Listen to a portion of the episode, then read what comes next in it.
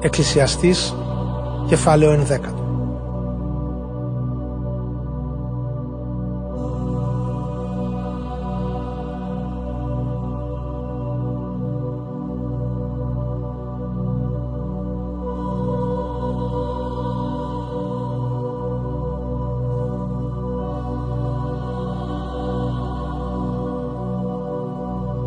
Ρίξε το ψωμί σου πάνω στα νερά και μετά από πολλές μέρες μπορεί να το βρεις.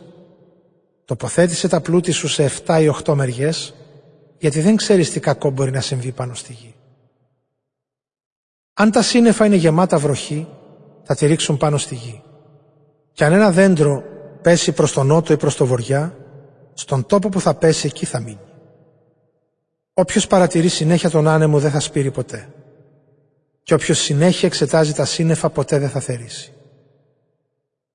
Όπως δεν ξέρεις ποιος είναι ο δρόμος του ανέμου και πώς το έμβριο σχηματίζεται μέσα στην κοιλιά της εγκύου, έτσι δεν ξέρεις και τα έργα του Θεού, ο οποίος δημιουργεί τα πάντα.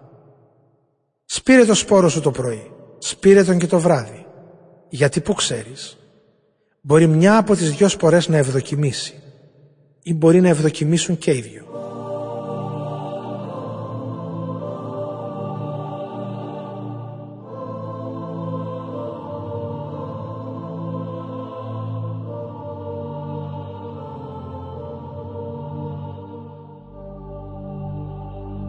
Γλυκό είναι το φως και ευχάριστο στα μάτια να βλέπουν τον ήλιο.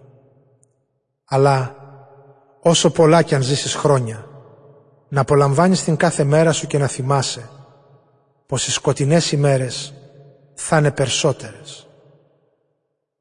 Δεν υπάρχει τίποτε να αποζητήσει κανείς τότε. Απόλαυσε νέε μου τα νιάτα σου. Η καρδιά σου ας χαίρεται όλες τις νιώτες σου τις μέρες. Μπορείς να αποκτήσεις ό,τι επιθυμεί η ψυχή σου και τα μάτια σου. Αλλά να ξέρεις ότι για όλα αυτά ο Θεός θα σε κρίνει. Διώξε τη λύπη από την καρδιά σου, τον πόνο από το σώμα σου, γιατί τα νιάτα και τα μαύρα τα μαλλιά δεν διαρκούν πολύ.